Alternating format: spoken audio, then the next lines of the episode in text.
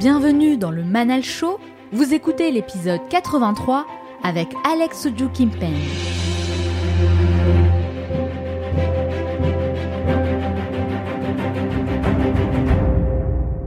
Et tous ceux que j'interviewe pour mon nouveau livre ont ce genre d'histoire. Ils avaient une carrière qui les faisait travailler dix-huit heures par jour dans leur restaurant, ou pendant des mois et des mois à bûcher sur des projets sans jamais faire de pause. Et un jour, ces gens finissent par arriver à un point de non-retour. Vous savez, ce n'est pas la peine de travailler comme ça. Quand on connaît assez bien son activité, on peut y trouver suffisamment de sources d'inefficacité pour pouvoir changer les choses. Et la bonne nouvelle pour tout le monde, c'est que si vous êtes dans cet état de surmenage constant, si vous vous sentez en burn-out, alors c'est que vous êtes exactement sur la bonne voie.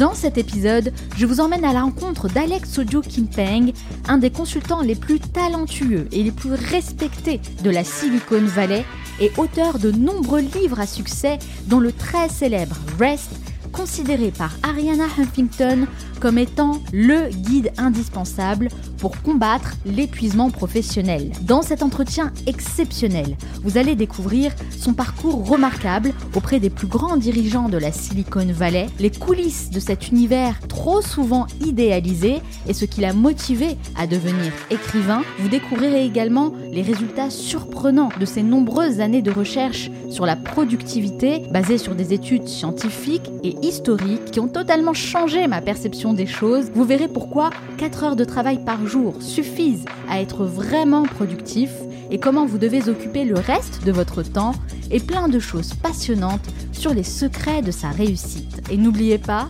certains veulent que ça arrive, d'autres aimeraient que ça arrive et seulement quelques-uns font que ça arrive. Cet épisode dure cinquante minutes et passe une de plus, alors soyez attentifs et faites partie de ceux qui font que ça arrive. Passez à l'action.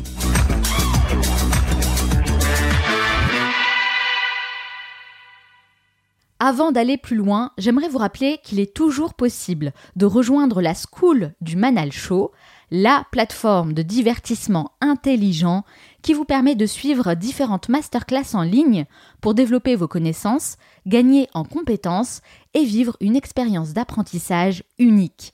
Vous accédez également à l'espace privé où je vous accompagne personnellement pour répondre à toutes vos questions. Sachez qu'une toute nouvelle masterclass est désormais disponible sur l'art subtil de la conversation ou comment maîtriser l'un des soft skills les plus puissants. Je me suis inspirée de tous les entretiens que j'ai pu réaliser jusqu'ici pour le Manal Show et j'en ai extrait cinq grands principes qui vont vous aider à construire des conversations engageantes et améliorer la qualité de vos échanges aussi bien dans la sphère personnelle que professionnelle. Le but, c'est de transformer vos conversations en échanges constructifs qui vous permettront de vous connecter de manière profonde avec les personnes que vous côtoyez. Et à la fin de cette masterclass, eh bien, vous serez capable d'implémenter ces techniques dans vos nombreuses conversations quotidiennes et atteindre plus facilement vos objectifs. Pour accéder à cette masterclass, rendez-vous sur le site lemanalshow point com slash school ou cliquez directement sur le lien qui se trouve dans la description de ce podcast. Maintenant, c'est à vous de jouer.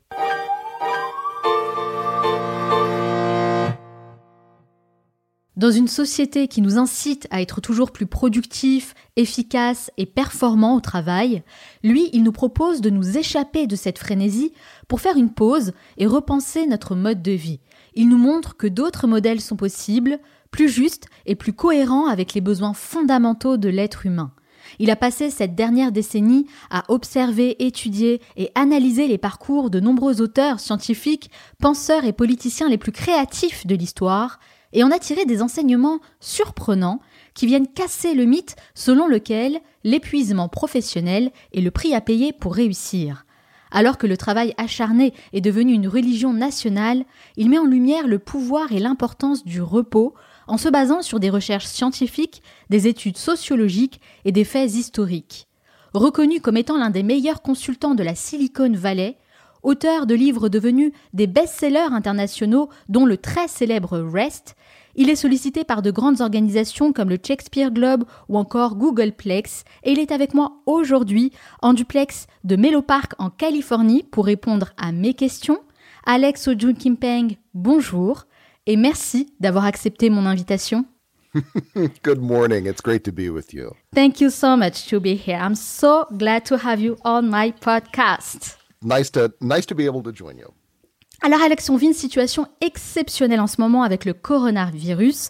Et donc, avant toute chose, évidemment, ce que j'aimerais faire, avant de commencer cet entretien et parler de tout ce que vous vous faites, j'aimerais d'abord vous demander comment ça va et comment vous vivez ce confinement. Um, you know, it is kind of strange, as you, you know, as you, as oui, you say, comme vous dites, c'est un peu étrange. Je suis écrivain, donc um, je passe de toute façon énormément de temps devant mon écran. Donc euh, finalement, pour moi, ce n'est pas si étrange que ça.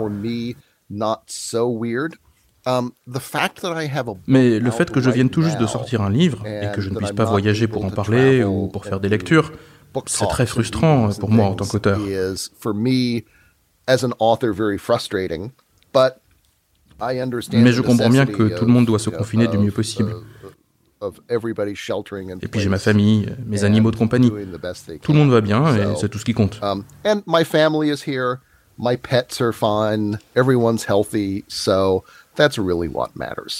Yes, I can easily understand, and I wish you can come in Paris to promote your book. Oh, me too. Well, you know, um... Moi aussi. Un jour, euh, bon, je ne sais pas si tout ça va s'arrêter complètement, mais au moins les choses vont changer. Et je suis certain que je viendrai à ce moment-là.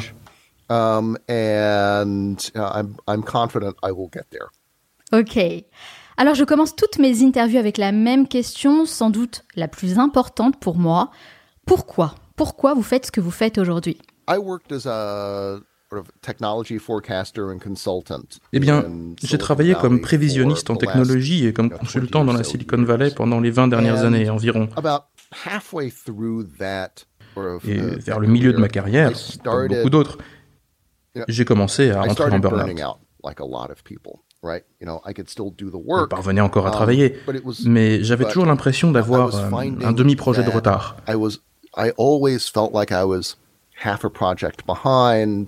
me couchais trop tard et ça avait des répercussions sur moi et sur ma famille.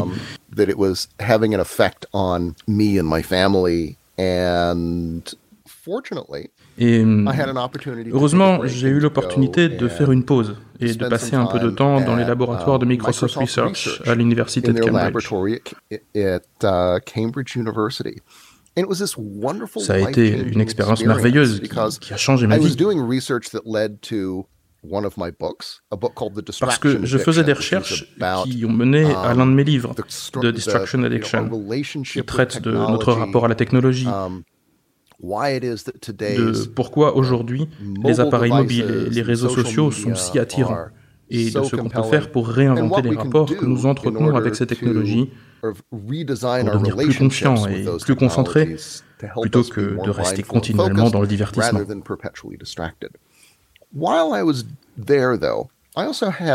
Mais pendant mon séjour à Cambridge, je me suis également rendu compte que je lisais tout un tas de choses géniales, que j'écrivais beaucoup, que j'abattais énormément de travail, et que pourtant je n'avais pas cette impression de retard, de surcharge et de stress perpétuel qui font partie du quotidien dans la Silicon Valley. Mm-hmm. Et ça m'a fait penser que peut-être les préjugés qui nous portent à croire que le succès repose sur la surenchère de travail, que le burn-out fait partie des risques professionnels et que les heures sup sont non seulement nécessaires, mais qu'on doit même s'en vanter et les voir comme une fin en elle-même, que peut-être tout ceci était faux. Peut-être que c'est prendre le problème à l'envers. Pour pouvoir faire notre travail, il faut le faire d'une manière qui soit viable pour nous, afin de pouvoir rester passionné par notre travail et de vraiment l'aimer. Justement, vous avez travaillé dans les nouvelles technologies, puis en tant que consultant dans la Silicon Valley pendant plus de vingt ans, vous l'avez dit.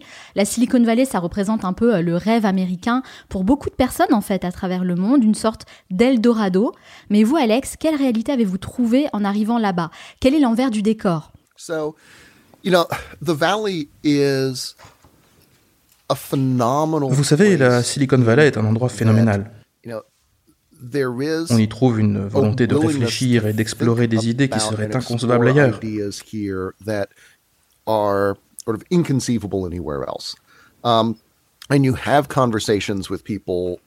m'est arrivé d'y parler avec des gens de sujets comme de l'approvisionnement du monde en eau et en énergie propre dans les dix années qui viennent. Et les gens prennent vraiment ce genre d'idées au sérieux.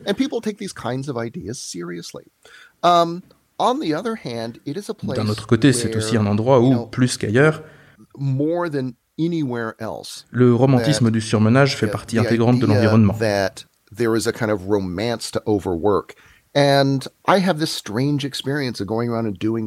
C'est toujours étrange. Quand je donne une conférence ici, dans la Silicon Valley, mon public est virtuellement capable de réfléchir et de remettre en question n'importe quel sujet. Sauf la durée de sa journée de travail et les aspects négatifs du surmenage. Mm.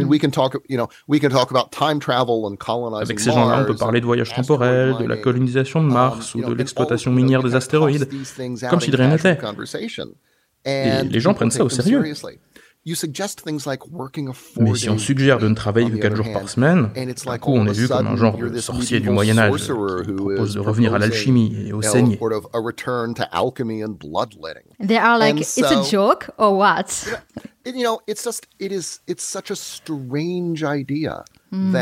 Vous savez, c'est une idée tellement étrange pour eux, ça les prend par surprise. C'était pareil pour moi quand j'ai commencé à y réfléchir. Vous savez, sur ce sujet-là, il ne suffit pas de regarder les données, les exemples historiques ou les résultats de la recherche. Il faut aussi oser imaginer la manière dont notre vie pourrait changer. Et aussi penser à comment notre vie aurait pu déjà changer plus tôt si on avait vécu de cette manière. Donc,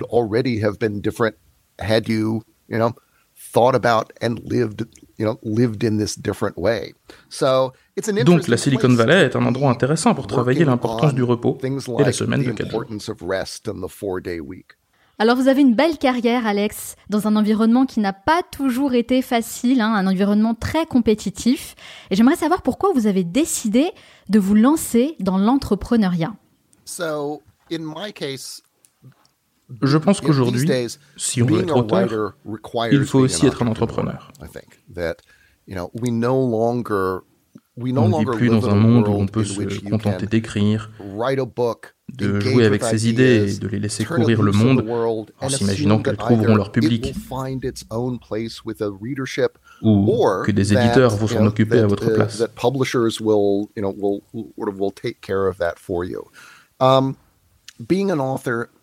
Aujourd'hui, pour être un auteur, il faut être un personnage public, mm. accompagner son livre sur différents circuits. Et puis, je crois qu'en tant qu'auteur, écrire un livre, ce n'est pas l'aboutissement d'un processus. C'est le premier pas. Yeah.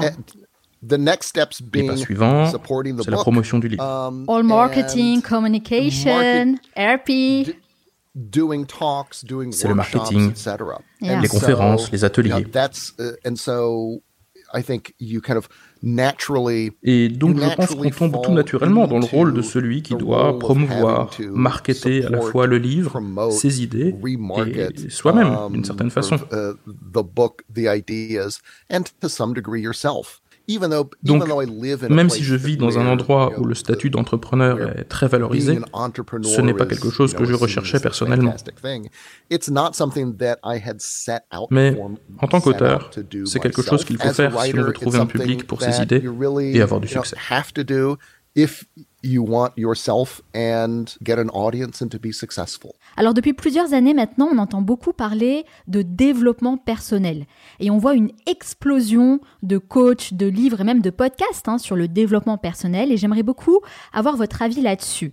Quelle est votre propre définition du développement personnel et que pensez-vous de cet engouement ?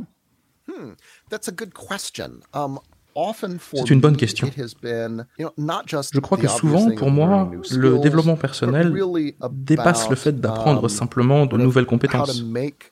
C'est plutôt la capacité de mieux utiliser ou de réinventer des choses qu'on sait déjà faire. Comme je le disais, la manière dont j'affronte le mieux les défis, c'est de les redéfinir d'une manière plus familière. Maintenant, à la question de savoir pourquoi c'est devenu une telle mode, je pense que l'explication positive, c'est qu'on vit dans un monde qui, quand les choses se passent bien, nous permet de réinventer les choses, qui nous offre des opportunités économiques qu'on peut déverrouiller en ayant une mentalité centrée sur l'apprentissage de nouvelles compétences et sur le développement personnel. A kind of growth mindset and a willingness to, to develop and apply new skills or new skills in new ways. Mm-hmm. The downside version Le revers de la médaille, that, you know, we live c'est qu'on vit également dans une époque which, moins stable um, que les générations précédentes, et qu'on est donc un peu forcé de faire tout ça. So, donc, que ce soit parce qu'on entrevoit un avenir positif ou parce qu'on sent qu'on n'a pas d'autre choix, le développement personnel est quelque chose qu'on doit tous apprendre à pratiquer. Julia de Funès, qui est une auteure et philosophe française, dit que le développement personnel, bah, c'est devenu la nouvelle religion du capitalisme. Est-ce que vous êtes d'accord avec cette définition ? C'est plutôt une bonne définition, oui, je crois. D'une certaine manière, je crois que le développement personnel relève en partie de l'énergie et du désir de créer un monde meilleur, et que les générations précédentes auraient exprimé cette énergie à travers la religion. Il possède aussi quelque chose d'inévitable et de global, au sens où le développement personnel est devenu un sujet évident et incontestable. Ça ressemble à ce que le dogme religieux peut devenir dans sa pire acception. Donc j'aime bien cette définition.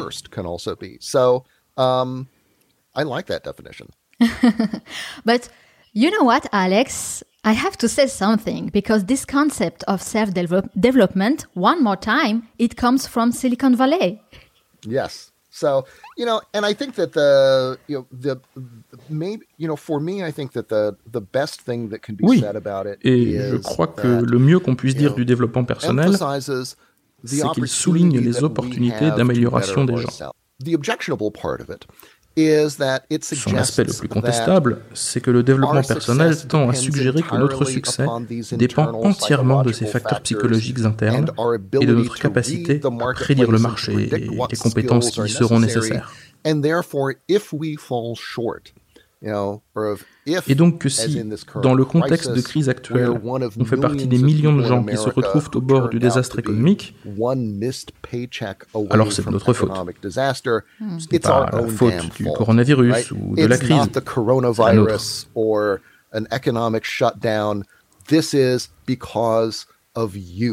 We have to take the responsibility of that. Je pense que la responsabilité, c'est bien.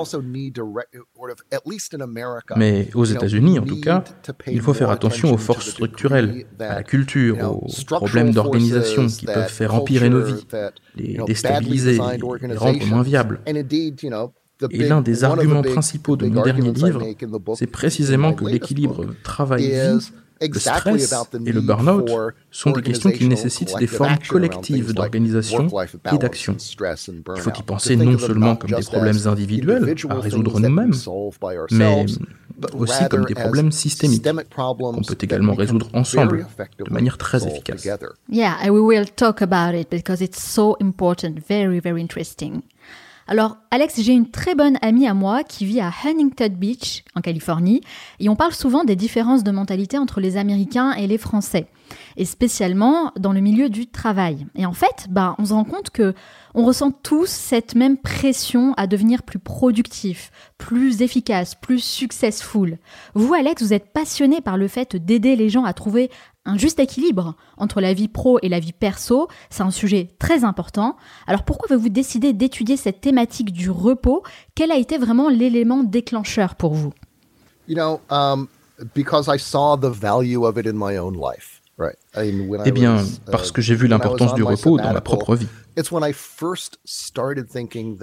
Quand j'étais en congé sabbatique, j'ai constaté pour la première fois qu'un repos bien pratiqué pouvait se révéler être à la fois une source de renouveau, mais aussi une source de créativité très importante.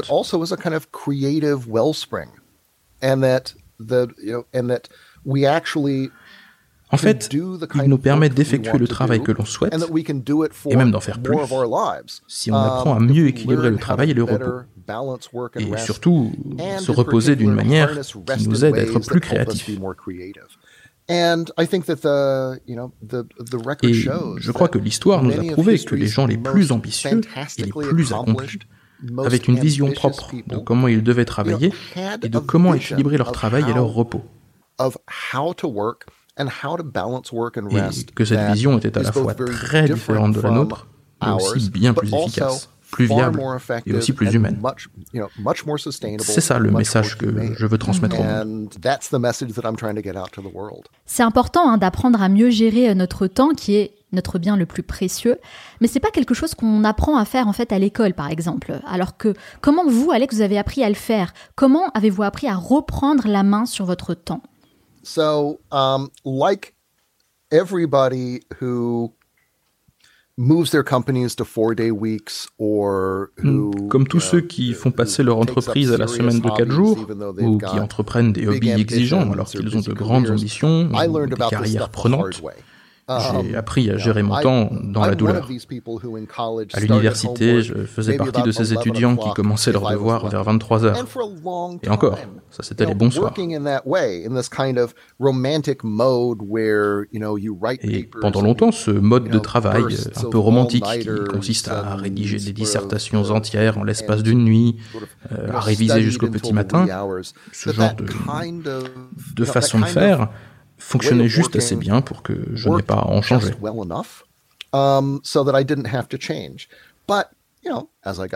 Mais en vieillissant, quand j'ai commencé à avoir une famille et que j'essayais de travailler comme consultant tout en écrivant aussi pour moi, c'est devenu de moins en moins vivable. Et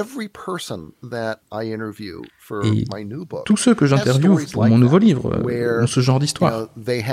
Ils avaient une carrière qui les faisait travailler dix-huit heures par jour dans leur restaurant, pendant des mois et des mois à bûcher sur des projets sans jamais faire de pause. Et un jour, ces gens finissent par arriver à un point de non-retour.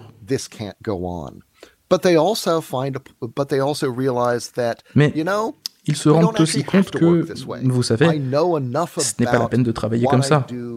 Quand on connaît assez bien son activité, on peut y trouver suffisamment de sources d'inefficacité pour pouvoir changer les choses. Et la bonne nouvelle pour tout le monde, c'est que si vous êtes dans cet état de surmenage constant, si vous vous sentez en burn-out, alors c'est que vous êtes exactement sur la bonne voie. Yeah, very good news. And you know what, Alex? I was like you. I was a real workaholic. Mais on est tous comme ça. Et je pense que ça montre l'un des défis auxquels on fait face lorsque l'on réfléchit à la notion de temps. On part du principe qu'il existe une relation simple et linéaire entre la passion qu'on peut avoir pour notre travail et le temps qu'on passe à travailler. Mm-hmm. Quelle portion de la journée il doit occuper? Et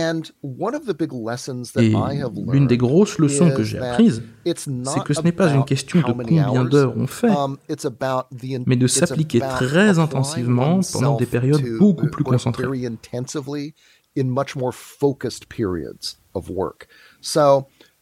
Les gens que j'ai étudiés pour mon livre, Rest, sont des gens qui ont des périodes de la journée où ils se concentrent très très fort, pour quatre ou cinq heures par jour.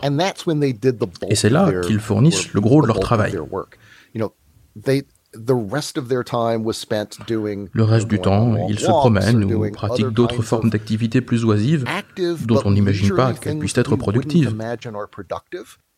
Parce qu'en offrant à leur esprit une opportunité de se relaxer, de partir un peu dans tous les sens, ce sont les moments où ils ont leurs meilleures idées créatives.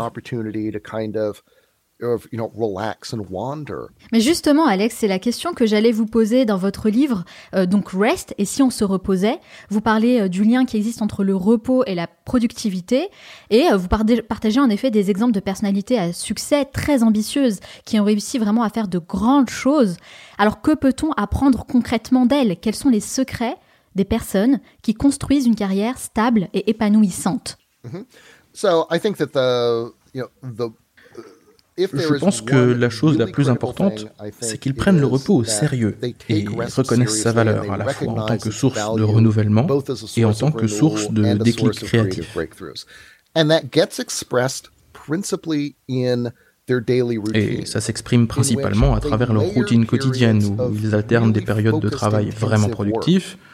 Vous savez, on ferme la porte, on éteint le téléphone et on se concentre sur son travail le plus important pendant environ quatre ou cinq heures. Ils contrebalancent ça en alternant pendant la journée avec des périodes oisives. Et si ça fonctionne, c'est parce que quand on s'immerge vraiment profondément dans un problème, ils se mettent à habiter le subconscient, autrement que si on travaille dessus de manière plus décontractée. Et si ensuite on va courir un peu, faire autre chose, ces idées continuent de macérer dans le cerveau, même si la conscience et l'attention se sont déplacées sur un autre objet. Et la part créative de l'esprit adore travailler sur ces challenges. That's where the magic happens. Exactement. Et en alternant ces périodes de travail et de repos, vous donnez à votre esprit conscient le temps de travailler sur des choses vraiment importantes.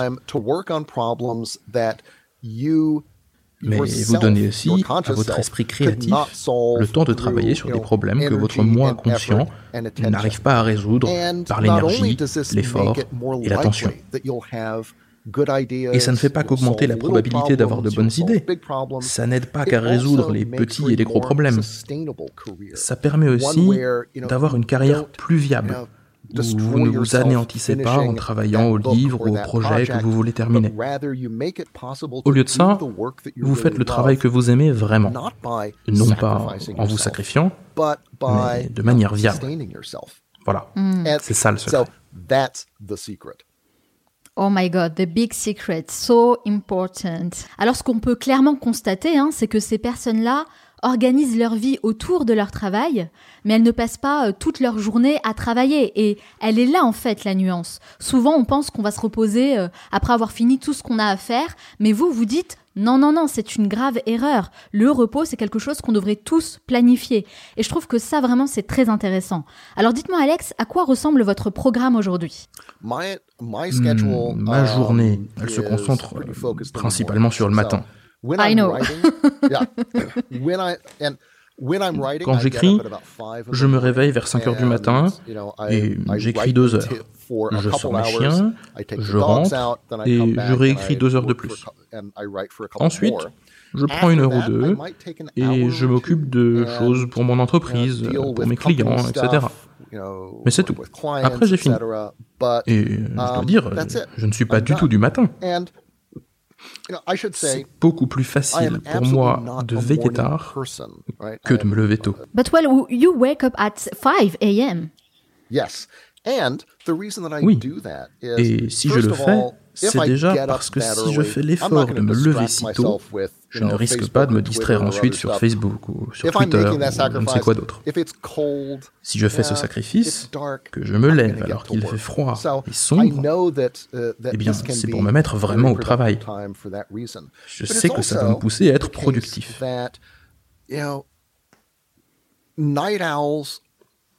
Mais il faut aussi dire que les couche-tard sont un peu plus créatifs tôt le matin et que ceux qui se couchent et se lèvent naturellement plus tôt sont un petit peu plus créatifs lorsqu'il fait nuit. Quand on prend un petit moment pour travailler contre son propre chronotype, on profite d'un léger boost de créativité. Et si on écrit un livre... Alors, le succès dépend de la capacité qu'on a à accumuler un maximum de ces petits boosts de créativité. Et donc, pour moi, avoir une routine du matin qui me permet de me concentrer et de laisser libre cours à mes idées s'est révélé être absolument essentiel pour mon succès d'écrivain.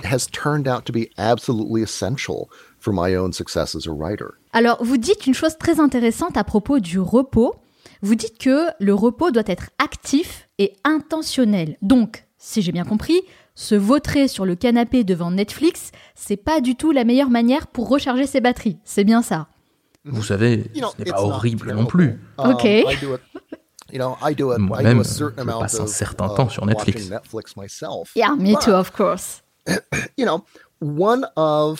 Mais une des découvertes les plus surprenantes que j'ai faites en écrivant ce livre, c'est que les types de repos les plus réparateurs, ceux qui nous rechargent le mieux, ce sont ceux qui sont réellement actifs et pas passifs. La marche à pied, c'est l'exemple par excellence, mais d'autres types d'exercices, le jardinage, les hobbies comme la peinture ou le sport, se révèlent être plus réparateurs pour la majorité d'entre nous que d'autres choses complètement passives. Pour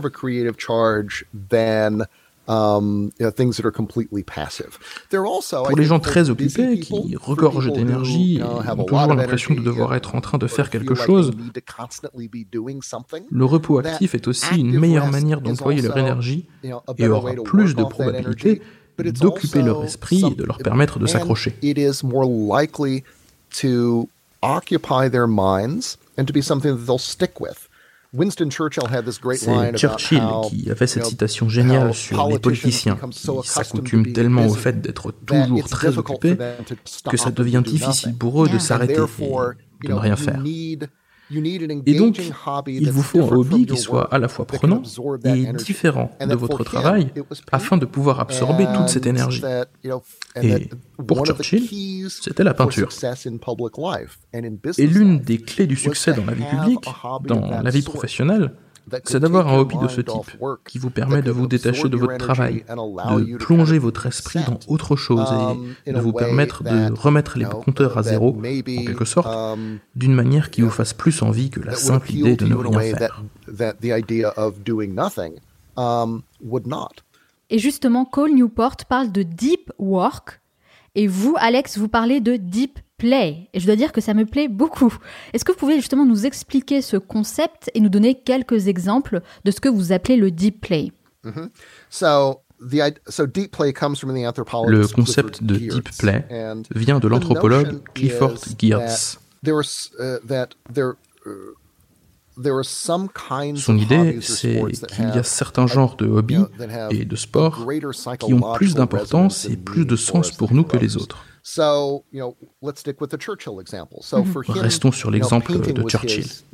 Son deep play à lui, c'était la peinture. Et il aimait ça parce que, à ses yeux, c'était un peu comme la politique. Bon, euh, ce n'est peut-être pas le parallèle le plus instinctif de comparer la politique à l'art, mais pour lui, littéralement, la peinture nécessitait d'avoir un projet très clair, mm. du type de ceux qu'on a aussi dans la vie politique. C'était le fait de commencer par réunir ses ressources, puis d'adopter une stratégie pour capturer un paysage ou un objet. Donc, la peinture relevait des mêmes types de compétences que celles dont il avait besoin dans la vie politique. Mais en même temps, la peinture ne présentait pas les frustrations de la vie politique. Quand Churchill peignait, il n'avait pas le parti travailliste qui regardait par-dessus son épaule en critiquant sa manière de placer ses arbres ou le bleu de son ciel. Yeah, I see. Et l'autre chose importante sur le deep play, c'est qu'il apporte ses bienfaits sur un temps très court. Faire passer une loi au Parlement, ça met des mois. Mm-hmm. Alors qu'une peinture, ça peut se finir en un après-midi. Donc c'est une forme de divertissement, de, de récréation, de renouvellement qui est séduisante, précisément parce qu'elle offre les bienfaits d'un travail qui se passe vraiment, vraiment très bien, mais sans les frustrations qui vont avec, et dans un temps très court. Donc, ça peut être pareil si vous êtes un scientifique qui pratique l'escalade et qui voit beaucoup de similitudes entre la science et le fait de gravir une montagne, au sens où il faut être très analytique, avoir une stratégie, un but clair en tête, mais qu'en même temps, c'est très physique, et qu'à la fin de la journée, bah, ou bien vous avez atteint le sommet, ou alors vous ne l'avez pas atteint. Le Deep Play nous offre la chance de faire l'expérience de ce qu'on aime le plus dans notre travail, sans ce qui nous frustre. Donc, d'une certaine manière, le Deep Play nous rappelle ce que la vie peut être quand tout se passe au mieux, et nous donne une chance de recharger nos batteries pour que, lorsqu'on retourne au travail et qu'on fait face aux challenges du quotidien et aux frustrations et à la lenteur qu'on y rencontre tous, il nous aide à nous souvenir des sensations qu'on ressent quand tout va bien. Ça aide à tenir le coup et à augmenter les chances d'effectivement atteindre nos objectifs pour également faire l'expérience de ces bonnes choses dans notre travail. Donc le Deep Play, ce sont vraiment ces activités qui engagent en fait toute notre énergie, nos capacités physiques et mentales, et dans mon cas, ça pourrait être par exemple l'équitation, si j'ai bien compris. Yes, oh, absolutely. Alors, on a cette expression en français qui est « l'avenir appartient à ceux qui se lèvent tôt ». Et je sais que vous, Alex, bah, vous vous levez hyper tôt, hein, vous l'avez dit euh, au début de cet entretien, à cinq heures du matin, je crois. D'ailleurs, quand on a commencé cette interview, il faisait encore nuit chez vous. Et là, je vois euh, petit à petit le soleil se lever. Donc, on peut dire que vous êtes hyper matinal. Est-ce que vous pensez justement que le fait de se lever aussitôt, bah, ça contribue à votre réussite ? Absolutely, yes. Um, I think that... Oui, absolument. Mais pour moi, il ne s'agit pas de me lever tôt pour prendre une longueur d'avance sur mes concurrents. Je crois qu'on voit souvent ça comme une façon d'arriver au bureau avant les autres. Mais pour moi, c'est une occasion de travailler sans être dérangé, d'accéder à un certain état de concentration que j'ai du mal à trouver à d'autres moments de la journée. Il y a une raison pour laquelle les moines bénédictins ou les moines bouddhistes se réveillent très très tôt pour prier. Dans un monastère, les offices commencent à quatre ou cinq heures du matin. Il y a quelque chose dans la qualité mentale qu'on a si tôt le matin, une sorte de richesse et de tranquillité qui est quasiment impossible à trouver à n'importe quelle autre heure. Et pour le type de travail que je fais, il est très très important d'avoir accès à ça. Et euh, je sais qu'il y a des C E O qui se lèvent tôt pour euh, sauter sur leur tapis de cardio, vérifier le cours de la bourse à l'autre bout du monde. Et euh, peut-être bien que si vous êtes dans un secteur dans lequel quelques minutes d'avance sur une décision par rapport à quelqu'un d'autre permettent de générer des millions de dollars, alors peut-être que ça fait sens. Pour moi, me lever tôt, c'est être capable de puiser dans une certaine énergie, dans un certain état d'esprit qui, pour moi, est unique et est suprêmement important pour mon travail. I'm very curious to know, quelle est votre routine matinale? What is your morning routine? Ma routine matinale, c'est deux heures d'écriture, puis une heure de promenade avec les chiens, un petit déjeuner rapide, puis je retourne écrire pour euh, environ quatre-vingt-dix minutes, et ensuite, à ce moment-là, c'est la fin de la matinée. Alors je fais un peu d'exercice. Je vide le lave-vaisselle, des tâches domestiques qui ne nécessitent pas trop de concentration et qui me donnent une chance de réfléchir à un dernier problème.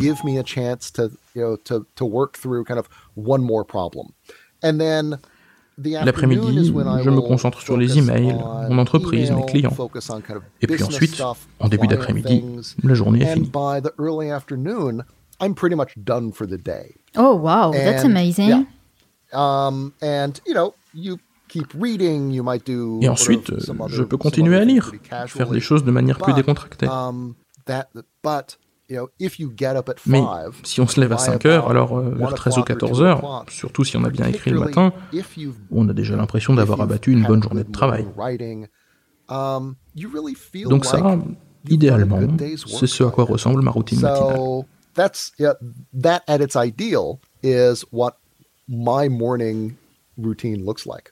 Donc, si j'ai bien compris, vous écrivez toujours le matin. C'est vraiment le moment que vous choisissez pour vous poser à votre bureau et écrire. This is your creativity moment. Exactly.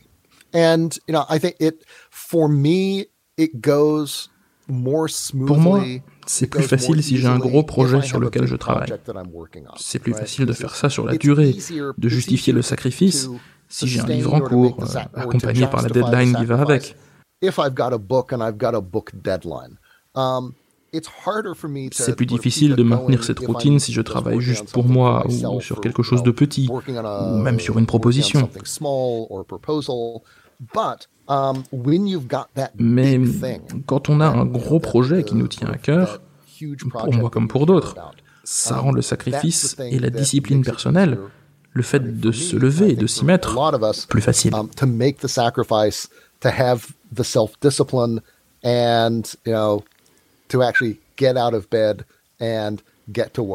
Se lever, avoir de l'autodiscipline et vraiment tenir cette habitude de se lever tous les jours à la même heure pour bah, essayer d'être le plus créatif possible, bah ok, ce sont vraiment de, de bons conseils qu'on va essayer en tout cas euh, d'appliquer. Alors ces dernières années, on voit de plus en plus de livres sur la thématique du repos. C'est visiblement un sujet qui fait vendre, hein. Mais en France, bah, on a un peu de mal justement à parler euh, d'argent et de business ouvertement. Vous, Alex, est-ce que vous assumez ce côté-là? Est-ce que vous êtes à l'aise avec l'aspect business de ce que vous faites aujourd'hui? I am becoming more comfortable. Um, you know, I, I think that, progressivement. Avant, j'étais un universitaire, donc en tant qu'intellectuel, j'avais un genre de mépris désinvolte pour tout ce qui était de l'ordre de l'argent, du marché. Alors qu'en réalité, bien sûr, dans ce milieu également, on a des mécanismes très bien construits pour obtenir un certain statut et pour extraire de la valeur à partir de nos publications. On recherche aussi des promotions, un statut social, et cetera. Je crois que si je devais donner un conseil à de jeunes auteurs, je leur dirais de faire attention à l'aspect business du monde de l'édition et de l'activité d'auteur. Il faut s'y investir tôt et le prendre au sérieux. Et pas seulement parce que c'est important pour promouvoir ses propres idées. Ces idées et ces arguments, on risque d'y passer des années, voire d'organiser toute notre journée autour de ces idées, en faisant des choses folles, comme par exemple se lever à cinq heures du matin. Une fois qu'elles sont publiées, on ne veut pas juste qu'elles prennent la poussière sur une étagère. On veut les faire circuler, qu'elles soient débattues, que d'autres les réemploient pour construire d'autres idées. Et je crois que cela requiert un engagement continu. Et aujourd'hui, est-ce que vous gagnez mieux votre vie en écrivant des livres et en faisant du constu- consulting que lorsque vous étiez dans la tech, euh, dans la Silicon Valley?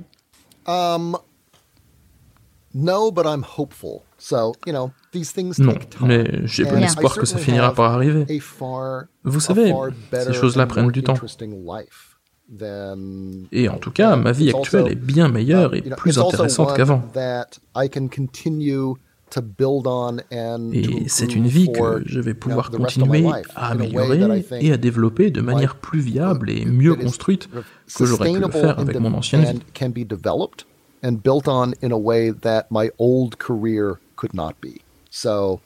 Est-ce que vous vous sentez plus épanoui aujourd'hui ? C'est sûr que j'ai l'impression que mon travail est meilleur, et qui a plus de sens. Mm-hmm. Donc oui, je suppose que je me sens plus accompli. Mais j'ai une relation compliquée avec les questions sur euh, l'accomplissement et le succès. Why? Aux États-Unis, on parle souvent de la réussite des gens. On dit qu'ils mm-hmm. sont une réussite. Et je pense que c'est un abus de langage. Je pense qu'on réussit certaines choses particulières, mais l'idée d'un être humain qui serait une réussite en lui-même est un genre de, de piège doré. Vous savez, je me rends compte dans ma propre vie. Globalement, tous mes pairs sont ou bien des professeurs, ou bien des professionnels de la tech. Donc, tout mon cercle social est composé de professeurs titulaires et de gens riches. Et, vous savez, moi je ne suis ni l'un ni l'autre. Donc, d'après ces standards-là, je ne suis pas une réussite comme eux. D'un autre côté, je ne peux pas tout à fait me qualifier de raté non plus. Et donc ça me mène à penser qu'il vaut mieux penser aux choses particulières qu'on a réussies que de se poser la question en termes de vie réussie. On peut réussir à courir un marathon jusqu'au bout ou à finir d'écrire un livre. But successful in all area, it's like impossible. Exactly. And I think that the that you know that Et je pense que le fait de croire que c'est possible vous met dans une position où vous serez perpétuellement insatisfait de votre vie. Et ça, c'est superflu et improductif. And that nourishing a lot of frustration. Exactement. Il y a des genres de frustrations qui peuvent être motivantes. Mais quand on commet l'erreur catégorique de penser qu'on doit à tout prix être une réussite, ça crée des attentes sur ce à quoi notre vie devrait ressembler qui sont déraisonnables, qui ne sont pas viables et qui nous rendent malheureux.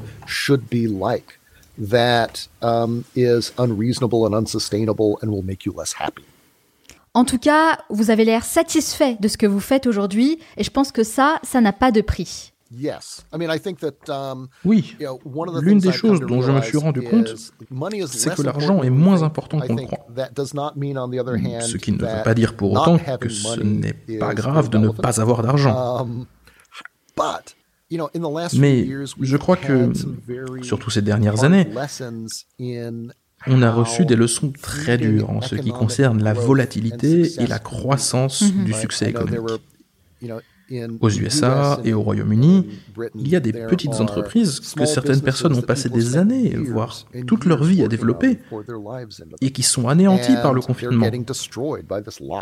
Et elles ne ferment pas en raison d'une erreur quelconque que ces gens auraient pu commettre.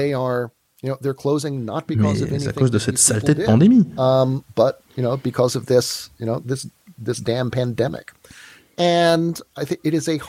Et ça me rappelle très violemment que le fait de courir après ce genre de succès doit toujours s'accompagner de la conscience de sa fragilité. Et que, dans la vie, il est important de faire de la place dans son emploi du temps pour cultiver les choses qu'aucune pandémie, qu'aucun revers économique ne pourra vous dérober, pour cultiver ces choses plus personnelles, plus spirituelles. C'est l'une des choses les plus importantes qu'on peut faire si on décide de prendre le repos au sérieux. Si on travaille de cette manière, alors on a plus de temps pour cultiver ça. Yes. C'est encore la meilleure manière de rendre notre vie plus viable. Merci beaucoup, Alex, d'avoir répondu à toutes mes questions et d'avoir partagé vos précieux conseils. Vraiment, j'ai appris énormément durant cette conversation. Ça a été absolument passionnant, inspirant, vraiment, merci beaucoup. Mais ce n'est pas totalement fini. À la fin de chaque interview, je pose une série de questions rafales. Le but, c'est de répondre le plus spontanément possible, hein, sans trop réfléchir. Ça dure une minute trente. Est-ce que vous êtes prêts ? I am ready. C'est parti. Quelle est la première chose que vous faites en vous levant le matin ? I... J'enfile les vêtements que j'ai préparés la veille. Je me crée une routine qui me permet de réfléchir le moins possible le matin. Quel est le dernier livre que vous avez lu ? C'est Deep Survival de Laurence Gonzales. Ça parle de la manière dont les gens survivent pendant les désastres. Ça me semble très à propos en ce moment. Yeah, actually, yes. Quelle est la mauvaise habitude dont vous aimeriez vous débarrasser ? La mauvaise habitude que je dois arrêter immédiatement ? Hmm. Les glucides. Quel animal vous représente le mieux ? Euh, je serais sans aucun doute un labrador retriever. Your dog, actually. Exactement. Ok. Easy. Quelle est votre plus grande peur ? Je crois que c'est d'être rejeté par les autres. Qu'est-ce que vous regardez en ce moment sur Netflix ? Euh, je viens de finir Better Call Saul, euh, la suite de Breaking Bad. Quel est votre plaisir coupable ? J'ai une faiblesse pour les films d'action coréens. C'est un genre complètement ridicule, mais je ne m'en lasse pas. Si vous pouviez donner un conseil au jeune Alex de dix-sept ans, ce serait lequel ? À part euh, cours acheter des actions Apple et surtout ne les revends pas, euh, je dirais fais plus de sport. Quelle est la compétence que vous aimeriez développer ? J'adorerais pouvoir parler plus de langues. Si vous pouviez travailler uniquement quatre heures par semaine dans votre business, qu'est-ce que vous feriez ? Je crois qu'en ce qui concerne mon activité, je me concentrerai plus sur les cours et les conférences en ligne. En partie parce que c'est toujours bien d'avoir ce flux de revenus passifs supplémentaires. Quelle est la chose à laquelle vous croyez et que les autres considèrent comme une folie ? Qu'on puisse travailler plus et mieux en travaillant moins. Selon vos proches, quelle est votre plus grande qualité ? Euh, ils diraient probablement mon sens de l'humour. Et selon vous, quel est votre plus grand défaut ? Ma pire faiblesse, c'est que la finance ne m'intéresse que très peu. Et je devrais m'améliorer dans ce domaine. Quelle est la dernière chose que vous faites avant de dormir ? En général, je lis avant de m'endormir. Merci beaucoup Alex d'avoir répondu à toutes mes questions et de vous être prêté au jeu des questions rafales. Vous en êtes très très bien sorti. Alors pour toutes les personnes qui souhaitent en savoir plus sur vous, sur ce que vous faites, où peut-on vous retrouver ? Sur Twitter et sur tous les autres réseaux du genre, je suis AskPang, A S K P A N G. Et puis sur mon site, pour ma société de conseil, c'est w w w point stratégie point rest. Le point rest est devenu un domaine de premier niveau. C'est un domaine pour moi. Donc sur mon site, il y a des liens vers mes conférences, il y en aura aussi un vers ce podcast. Et puis des essais, des blog posts et bien d'autres choses. Et puis aussi mon travail de consultant, euh, des ateliers, et cetera. C'est là qu'il faut aller. Très bien, de toute façon, je partagerai également euh, toutes les références sur notre site, lemanalshow point com. Merci beaucoup Alex Soojung-Kim Pang. Je vous souhaite beaucoup de succès dans tous vos futurs projets. Uh, thank you very much, Manal. It's been a pleasure talking to you. I really appreciate it.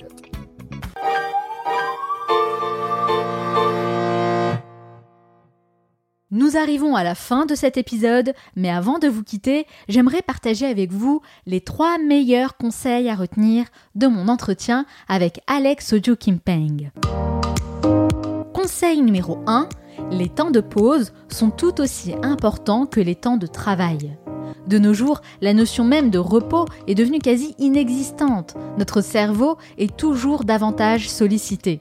Pour la majorité des gens, le surmenage est devenu la normalité, comme si le fait de s'épuiser à la tâche est un gage de réussite, ce qui pousse de nombreuses personnes dans une quête perpétuelle de productivité, vouloir en faire toujours plus, sans se donner un seul moment de répit, quitte à y laisser sa santé.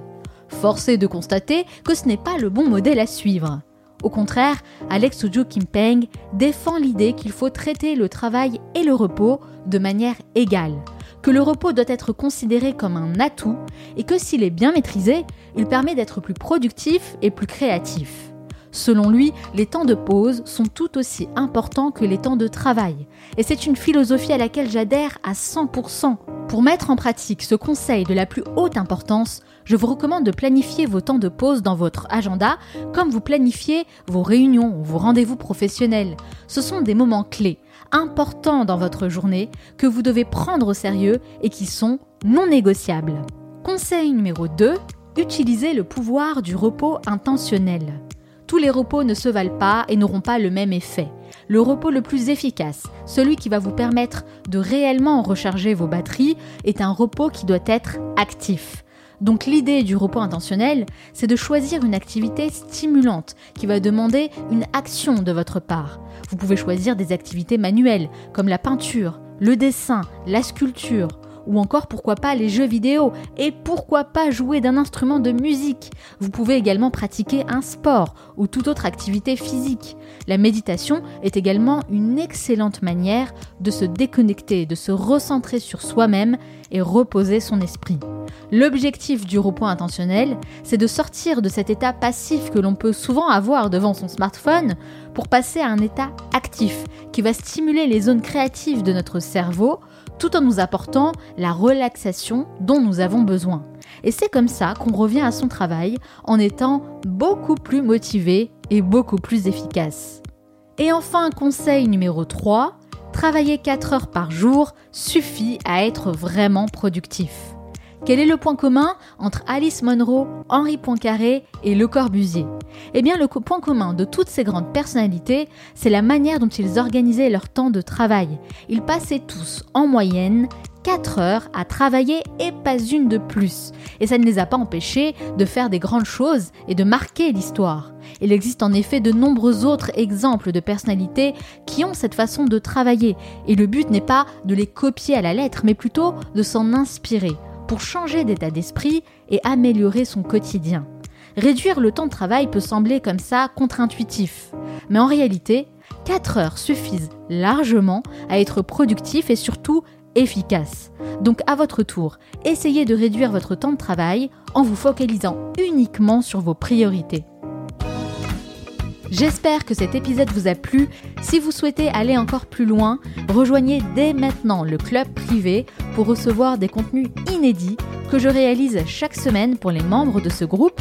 Et pour ça, une seule chose à faire, vous abonner sur le site le manal show point com. En vous inscrivant, vous recevrez mes emails privés dans lesquels je partage mes expériences personnelles, les coulisses du podcast, les masterclass pour approfondir vos connaissances dans différents domaines ou encore tous les événements privés destinés aux membres du club. Je partage tout ce que j'ai appris ces dernières années en dehors du système scolaire et que j'aurais aimé connaître à mes débuts, aussi bien sur le plan personnel que professionnel. Autrement dit, les meilleures leçons, outils et stratégies que je mets en place pour atteindre tous mes objectifs. Donc si ce n'est pas déjà fait, vous pouvez toujours rejoindre notre cercle privé en me laissant votre meilleure adresse mail sur le site le manal show point com. Nous, on se retrouve très bientôt pour un nouvel épisode. Ciao !